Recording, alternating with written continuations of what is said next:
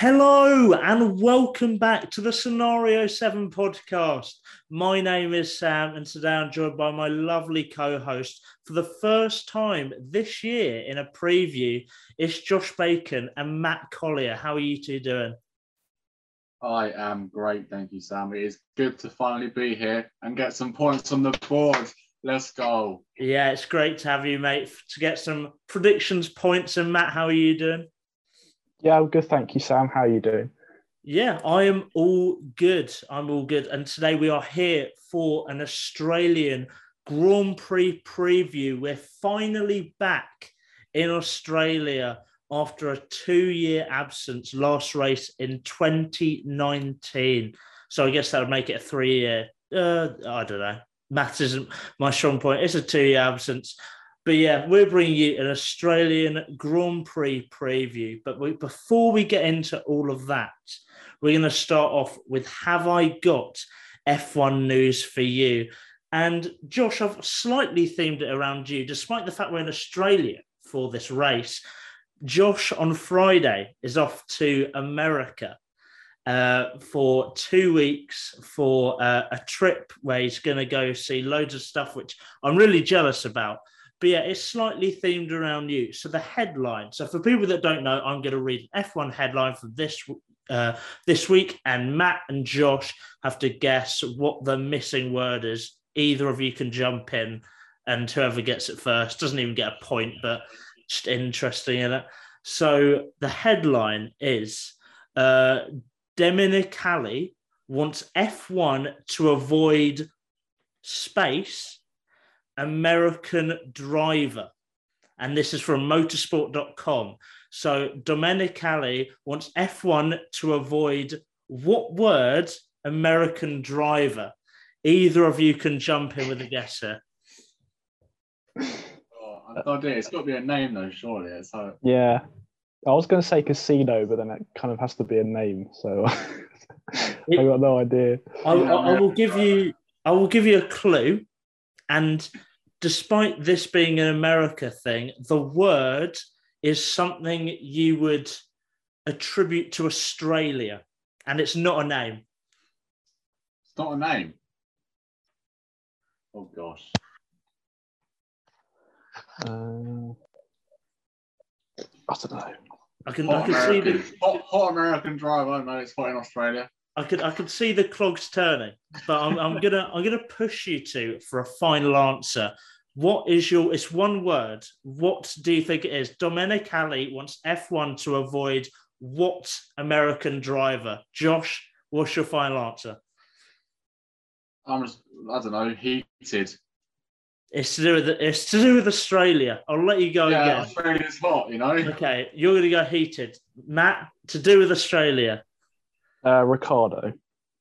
It wasn't. It's not a name. It's not but, a name. It's not a name. but right. So the headline is Domenicali wants F1 to avoid boomerang American Oh. driver. So Stefano Stefano Domenicali is eager to ensure F1 does not encounter a boomerang effect with any possible American driver amid the swell in US interest in the series. Speaking at the launch of the Las Vegas event, F1 CEO and president said that while securing an American driver was important, it also has to be real. Of course, the last American driver in F1 was Alexander Rossi, who raced five times for Marussia in 2015. And I think it's fair to say in recent times, American drivers haven't had a long career in F1. But my first question to pose to you, as I mentioned, he was speaking at the launch of the Las Vegas race. What are your thoughts on racing in Las Vegas? It is the third race that we will have in America. What do you what are your thoughts? Do you like it? Um, I think it's personally a good idea. So we finally, F1's finally broken into the market in America, and it just shows the support that it can it can get from anywhere. And I think it's even though three races in one country sounds like a lot, if you think of the the landmass and how big uh, America actually is, I think it's just it's fine as three uh, in the same country. Um, the track itself, it should it should be interesting. it looks quite it looks quite small and fast, but um, I think it'll be it'll be good. It'll be a good weekend because we'll see how the drivers handle themselves over the weekend. Because obviously Las Vegas, we know what it's famous for. Um, but yeah, I think for the fans, it's going to be amazing because once again, it's Las Vegas. Um, but yeah, I think the addition of it to the to the calendar next year is going to be a, a good one. Yeah, um, it's a great venue. I'm sure all the drivers will like it, all the fans will like it. Um, it does seem a bit short, as Josh said. I think it's only got 14, 14 corners. And um, yeah, the fact that we're going to have three tracks in America, um, I kind of agree with Josh that, you know, America's massive, but then, you know, the whole world is competing to get on the on the F1 calendar. And the fact that America's got three, um, yeah, I, I, quite like other countries personally to be on the calendar instead of three races in America. Mm, yeah, there's certainly countries that should be on the calendar that aren't. So when considering that America now has three, you could think it's quite unfair. I'm thinking Germany. I'm thinking we don't have a race in Africa, but I guess that's to do with the financial gain of it all. But as you both mentioned, when you look at landmass of America, it is massive. Having three races is fair. A lot of people aren't happy that they've just decided to put a track on the main strip uh, in Las Vegas when there are some really good race tracks all over America they could have chosen instead. But the drivers love it. You could tell when they uh, did the F1 video um, where they were showing the reaction. They were hyped. Ricciardo's not going to retire next year anymore. He's going to continue on just so he can race in Las Vegas. So I think all in all, it'll be interesting. The track is just basically loads of straights. It's it could be rubbish. It could be interesting for drivers. It'll be awesome.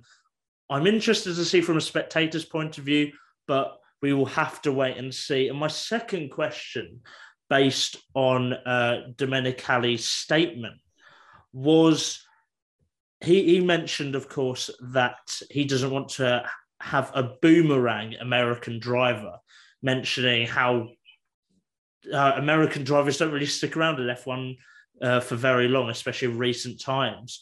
But why do you think there is such a lack of American drivers? Because in America, you have NASCAR, you have IndyCar, you have all these big races, and America is massive. So there should surely be a big pool of drivers. So why is the last American driver that raced in F1 racing in 2015? I think you've kind of answered it yourself in the, the way you posed the question. It's just there's IndyCar and NASCAR in America, which are massive, and they've been there for for longer than F1 has been um, interested or around interested in America. Because obviously they've only really just broken into the uh, market in America for F1 and NASCAR and IndyCar have been around for ages, and everyone in America knows what it is, loves it, and probably any driver in America wants to become one of those drivers instead of driving Formula One. So I think that's the reason, as of recently, there hasn't been many F, uh, F1 American drivers. But now that we've finally broken into America and have more races and more fans involved, I think we'll then get more youngsters wanting to become drivers in Formula One over NASCAR and IndyCar. So I think that's the reason for what it's been like in the past times and not right now. But for the future, I think we'll see something very different. Yeah, um, I basically agree with what everything that Josh has said. Um, you know, America growing up in America, you probably wanted, if you loved racing, you probably want to do IndyCar or NASCAR. And um, America's only just recently got loads of interest. Um, I think a main impact of that is Drive to Survive.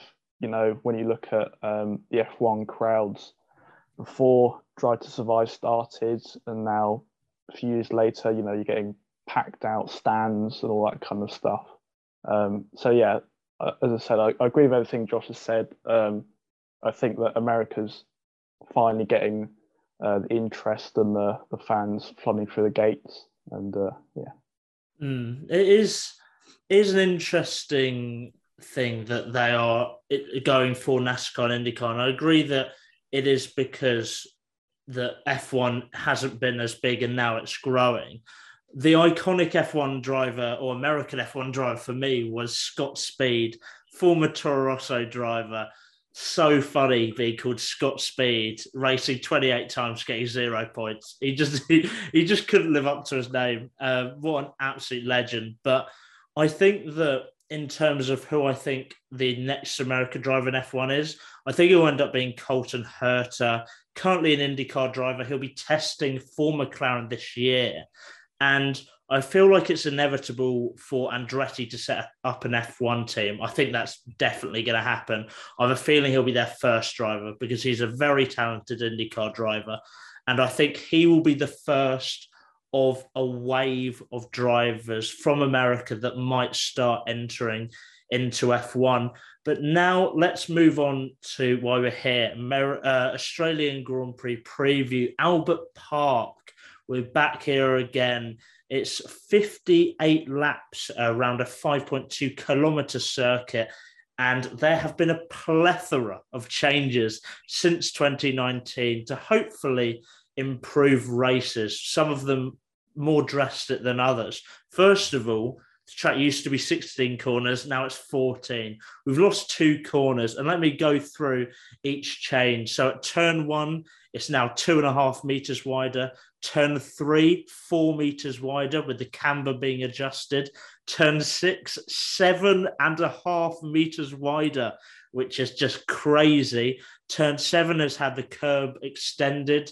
Turn nine and 10, the chicane is now just a straight.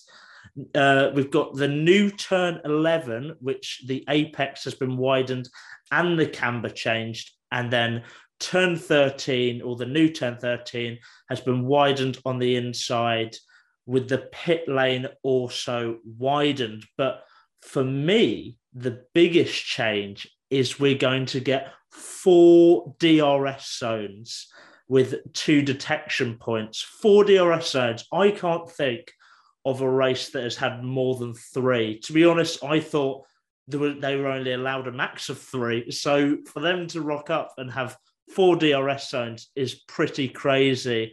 What are your you guys' thoughts? Because I've seen some people quite frustrated because one of the promises with the new cars is the slow easing out for DRS because the cars can follow better but what do you guys think? Because racing surely will improve.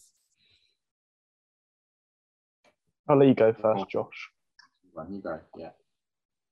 Um, well, you've you touched on it already, Sam. Um, you know, these regulations were to encourage overtaking. There were talks about banning DRS for this season, and the fact that we've got four DRS zones um, kind of a, explains how difficult it is to overtake around this track. Um, I'm kind of a bit disappointed personally because you'd expect a newly profiled and redesigned track um, to have loads of overtaking opportunities, and the fact that they've got four DRS zones kind of goes to show that um, there's not going to be as much overtaking as they want, and they're you know they're trying to get people close with DRS. Um, so yeah, it's it's always been difficult to overtake around this track, but I think as you mentioned, Sam, they've widened uh, some of the corners. Um, but yeah, four DRS zones just seems way too extreme for me. Yeah, I'm, I'm in agreement with Matt. It definitely needed changing because um, there weren't that many opportunities to overtake uh, in this old layout. Um, so widening some of the corners and possibly getting rid of some of them was definitely a good idea. But I think to then add another DRS zone just because they got rid of some corners and they wanted to make it a longer straight, it just doesn't seem the like the right move in my opinion. But um, we could we could be proven wrong, and it could be uh, an actual a good idea, and it may actually give more overtakes. But um, I'm not sure. It just seems like too too many DRS zones on not it's not even a big not that big of a track if you look at it. So to have four in one just imagine one person gets four DRSs in one lap. Like, how unfair is that going to be to the the other driver in, in front of him? But it just, I don't know. It just it seems like they've missed the trick somewhere of design, like Matt said, in designing the track better than what they've what it is now. So we'll, we will see on Sunday, and hopefully we are proven wrong. But I'm not sure if it's the right move. So you two have your doubts, but do you think it's definitely an improvement on the last track layout? Do you think this is definitely a positive step forward? Because I've seen Daniel Ricciardo, of course, it's his home race, so he is going to he's going to praise it. But he said I've seen him say that he's very happy with the changes because before overtaking was impossible, and now there's actual opportunities. Do you think it's a definite step forward? Yeah, I'd say it's a step in the right direction, but just not quite there yet, if that makes sense. I think so. I think they've with with widening the corners and getting rid of some of the corners, they've taken the, the right step, but just adding that extra DRS zone is kind of like made it feel like they're taking another step back. But um, yeah, like I said, we, we will see on Sunday. Um, yeah, as, as I explained, um, you know, when redesigning and creating this, all these changes to the track, you think that um, it's going to encourage loads of overtaking, and it'd almost go back and get rid of a DRS zone. But you know they've increased it to four DRS zones. Um, I can I can imagine the race being a DRS train. Um, as Josh explained, the track's actually not that big in the grand scheme of things. Um, so it's going to be a lot of DRS trains, I reckon. And you know, as F as F1 fans, um, you know, I, I prefer thrilling overtakes that don't involve DRS. You know, that's that's why one of the main reasons we love the sport, whether it's in the wet or no DRS in unexpected corners, and you know, four DRS zones just for me, it just it just doesn't seem right. Yeah, it will be interesting to see what happens with it because, of course, we had in Saudi Arabia the tactic of basically trying to be behind the other car, and the car in first was trying to break behind the car in second, and then the car in second was trying to make sure they'd stay behind, and they'd all just lock up. Um, so it'll be interesting if we have some of that, but four DRS zones is crazy. I have a feeling it could be a bit of carnage and a DRS train. So we will have to see. But again, we haven't raced this layout. We will have to wait and see, and that's all we can do. But now it's time to throw it over to Robert for his track guide using the F1 2021 game. Welcome to Albert Park, and of course, welcome back to the Scenario 7 track guide. After a long break, we're back in Australia, but this time we've got some changes. However, because we are doing this guide on the F1 2021 game, which does not have the new layout as a playable version, you'll just have to trust me when I point out the changes. With a distance of 5.3 kilometers in length and one less corner now after the removal of one of these chicanes, the track in Melbourne is a true classic. Mostly known as a season opener in recent years, the track would have already had the new layout change if it weren't for the COVID 19 pandemic.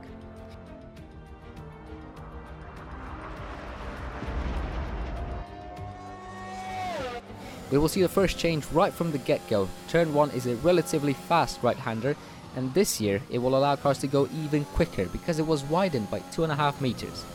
We've just opened the DRS for the first time but don't worry, there are 3 more DRS zones to go. Crazy right? And now we're braking hard in turn 3 which was also widened. And in this short twisty section you won't even need to press the brake pedal if you get your line right.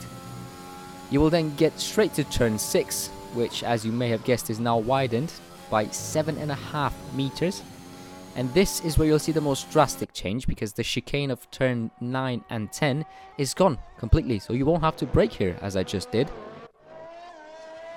This is where the second DRS zone will be and it will allow you to carry maximum speed into what I consider to be the trickiest corner on this track, the ultra fast chicane of turns 11 and 12. Get through this safely and you're pretty much done. Sector 3 is very slow in comparison to the first two, and despite the change to turn 13 in order to accommodate the third DRS straight, which means that the run up to turn 13 is a bit longer and the corner itself is wider. The last three corners remain virtually unchanged, with the last couple of turns allowing you to gracefully go through them by just feathering the brake and managing your throttle. Once you have stabilized the car and you've opened the DRS for the final time, you'll have crossed the line of the Albert Park Grand Prix. Thanks, Robert. Now let's look at the last race in Australia. Of course, we haven't raced since 2019.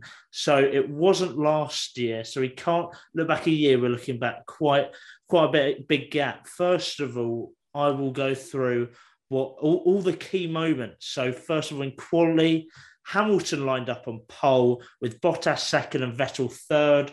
On lap one, Ricciardo lost his front wing before even going around turn one by touching the grass, uh, trying to overtake Perez.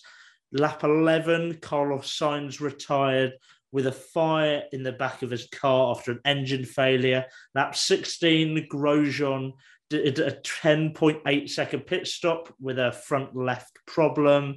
Lap 31, Ricciardo retired with a mechanical failure. Lap 32, Romain Grosjean retired with a suspension failure. Bottas ended up winning the race by 22 seconds with fastest lap. Hamilton finishing second from pole for the fourth consecutive year, and Verstappen came third. I mean, if with me talking through the key moments, with most of them just being retirees due to mechanical failures, it wasn't the best race in the world. But what is a memory you have from the 2019 race? I'm just going to keep it simple. Nothing to do with the racing whatsoever. Just the fact that we get we had three new drivers of um, Norris, Albon, and, and George Russell uh, who are all still in in F1 now. And yeah, just just a trio who we, who we all know and love, finally joining the sport and um, bringing bringing new fans, and different fans uh, to the sport. So yeah, that was definitely my memory for that race in 2019. Um, I won't talk too much about Ricciardo because I, I, know you're going to talk about it in a bit, but uh, it, it was very funny. Um, I'll never forget um, someone holding up a sign saying Renault doesn't give you wings. but um, yeah, for, for my uh, memory of 2019, I've gone with uh, Bottas. Um, from the start, he got a brilliant start on uh, Lewis Hamilton, he was on pole. And, you know, f- from then on in, he was just relentless. Uh, as you already said, he had a 22 second lead um, over Hamilton when he crossed the line. Um, you know, when Mark Webber was on the podium, he was surprised and asked Valtteri, you know, what he had for breakfast, and he, he responded with porridge. And uh, yeah, it was it was definitely a, a brilliant race for uh, Bottas. Mm, yeah, definitely a great race for Bottas, and a lot of Finnish drivers actually done very well around Australia. I wonder why, but yeah, a brilliant race for Bottas. But yeah, as you mentioned, Matt, I'm going to talk about Daniel Ricciardo he is my memory from the last race, but unfortunately, it's not a positive one.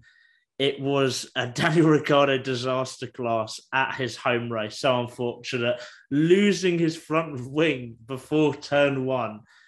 I mean, having watched it back a few times today, it was just so unlucky to lose his front wing because his he wasn't even fully on the grass. He just touched the grass like he had just he had one wheel on it and his front wing just went really unlucky. But then to make matters worse, you could think after lap one, it's fine, it's lap one, there'll be safety cars, he'll change his front wing, he'll come up the field, he's going to get a great top 10. But no, he re- then retired on lap 31 with a mechanical failure. And it's not as if he was making great progress because on lap 31, he was 17th when he retired. So it was a bit of a disaster for Ricciardo. I think I'm right in thinking that was his first race for Renault um, after leaving Red Bull. So an awful debut for Renault. As as you can see now, he's not great as at adjusting to teams. Hopefully, he has a better race this year. But with the McLaren package we've seen so far, I think it might be unlikely.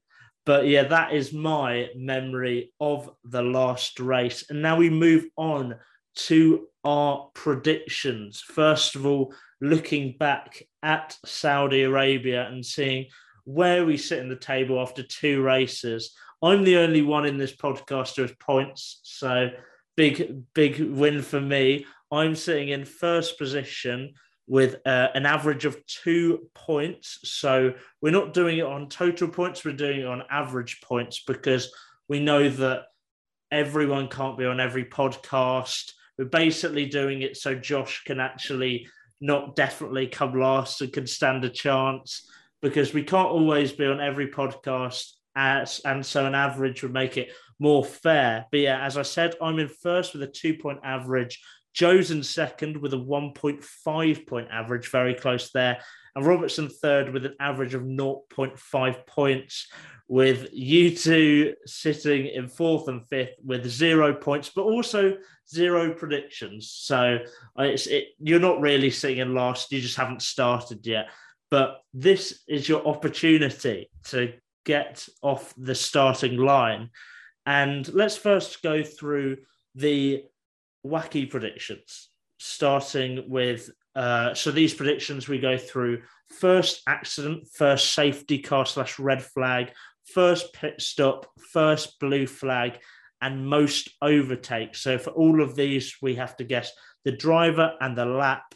And then for most overtakes, the driver and how many overtakes. And I will get us started as neither of you have done this before. So starting with first accident, I've just kind of gone for a bit of a theme here because after Saudi Arabia, this driver really frustrated me because he kind of ruined my driver's chance of winning the race, which he definitely was going to do. Uh, and first accident, I've got Nicholas Latifi, uh, lap eight. I did end up having a bit of a rant about him at the end of the last podcast about how he potentially didn't deserve a seat in F1 anymore after weeks of me trying to defend him.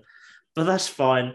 Then for first safety car and red flag or all red flag, I've also gone Latifi, lap eight.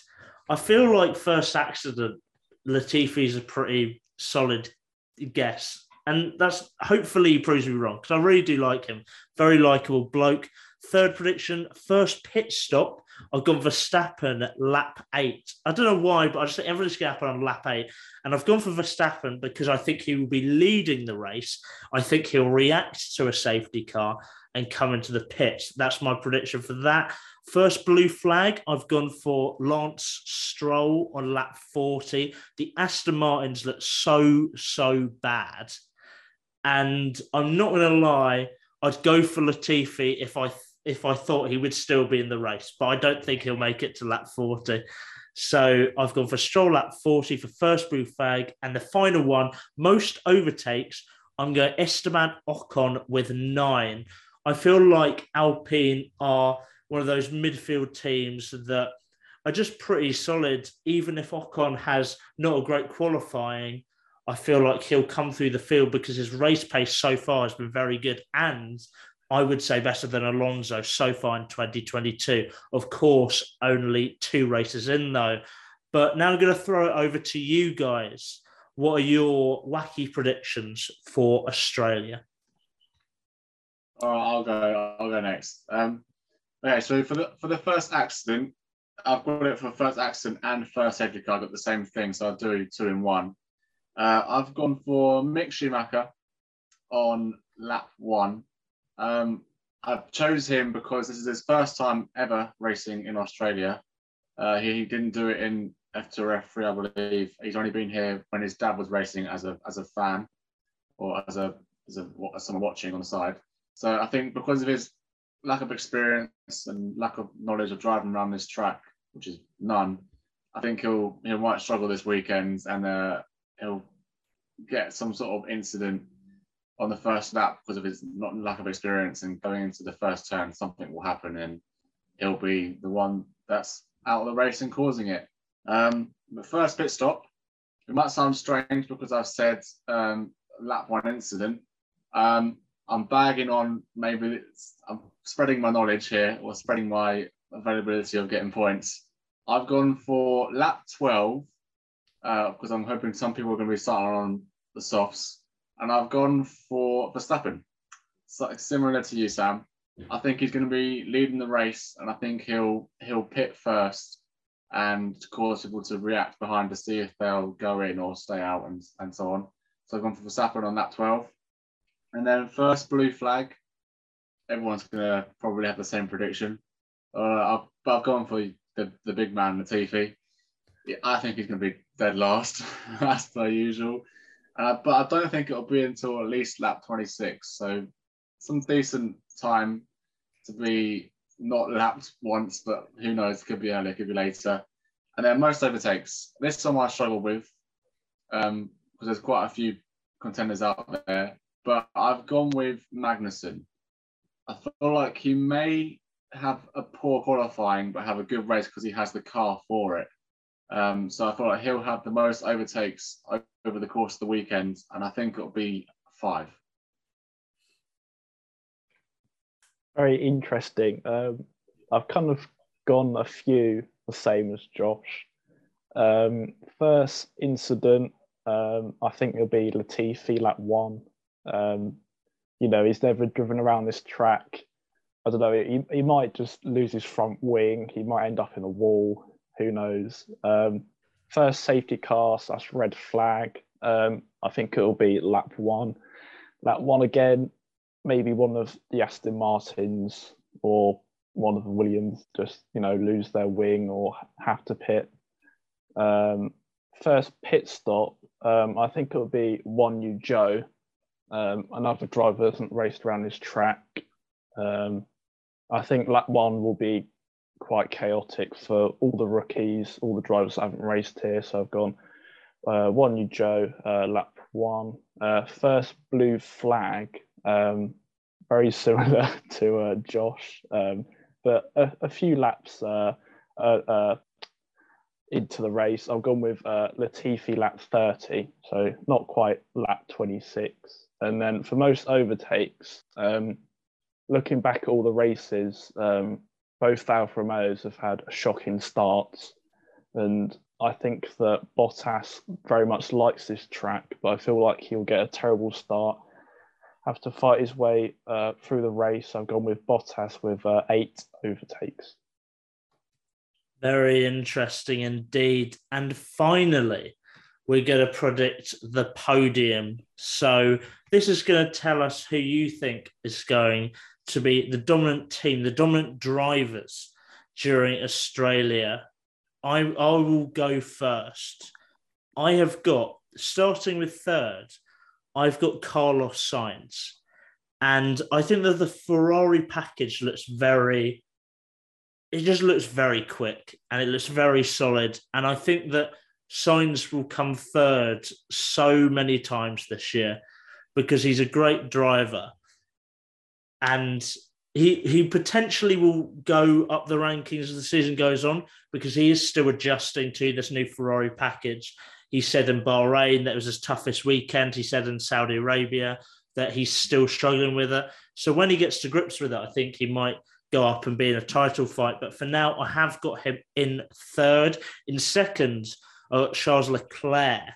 Again, Ferrari looking very strong. But first, I've got Max Verstappen, and that is for the reason that the amount of straights and the straight line speed that the Red Bull has, they look a very good bet to do well here. I mean, they've re- removed the chicane and made it a straight. So that's going to really suit the car. They have four DRS zones again, will suit Verstappen down to the ground. And while the Ferrari is better in cornering, I think that straight line speed will be king in Australia. But who have you guys gone for for your podium? Uh, very similar to yours, and pretty much the same reasoning as you just said for Max Verstappen. Because of Red Bull's straight line speed and because they could reduce the numbers of corners and increase the number of DRS zones, I think Red Bull will be the strongest team this weekend. Uh, so starting with third, I've gone with your boy Sam, Sergio Perez. I think he'll sneak into the podium just because of Red Bull's straight line speed and the number of DRS zones. But I don't think he'll quite have enough to join the top two fight of the same two drivers as it has been for the past two races of Verstappen and uh, Charles. So I've got Charles finishing in second just because, like you said, the Ferrari is looking very, very good this season, but I don't think they'll have enough at Australia because of the straight line speeds of the Red Bull, which is why I've got Max Verstappen in P- P1. Yes, um, I'm just going to basically echo everything that you two both said about how strong Red Bull are in a straight line and how there's four DRS zones. Uh, so P3, I've gone with Sam's man Perez. Um, I think uh, you know he'll, he'll, do quite well around this track. Um, in P2, um, I've I decided to go a bit different, um, so I've gone for Verstappen in P2, um, and then Leclerc in first. Ooh, got the Ferrari in first. Yeah, I will. At the moment, I'm being a bit cautious with Perez because realistically, if he wasn't really unlucky, he'd have a third place and a win by now. But I don't want to predict him too high and then him get crashed into or something happen to him again. But if he does get a result here, he will definitely start popping up in my top three very regularly. And if he does get a result here, I'm going to quietly say he's going to be in the title fight. But we're not going to say it too loudly yet because he does look unbelievable this year. But that wraps up our preview of the Australian Grand Prix. We're finally back at Albert Park, and I'm over the moon about it. New track layout, we'll see how that plays out. But yeah, thank you for watching. Thank you for listening to this podcast. Make sure to like, subscribe, download, whatever you need to do. Josh isn't going to be here for two weeks. Going to be in, in America, so hope you have a great time, Josh. And yeah, hope hope it's really good for you. So yeah, no Josh for two weeks, but you'll be getting Matt, me and Matt tomorrow for our F1 fantasy show where we're previewing that from a fantasy point of view. Make sure you follow us on social media. Our links are all down below to stay up to date on all we're doing. As I said, thanks for watching, thanks for listening, and we'll see you next time. Cheers.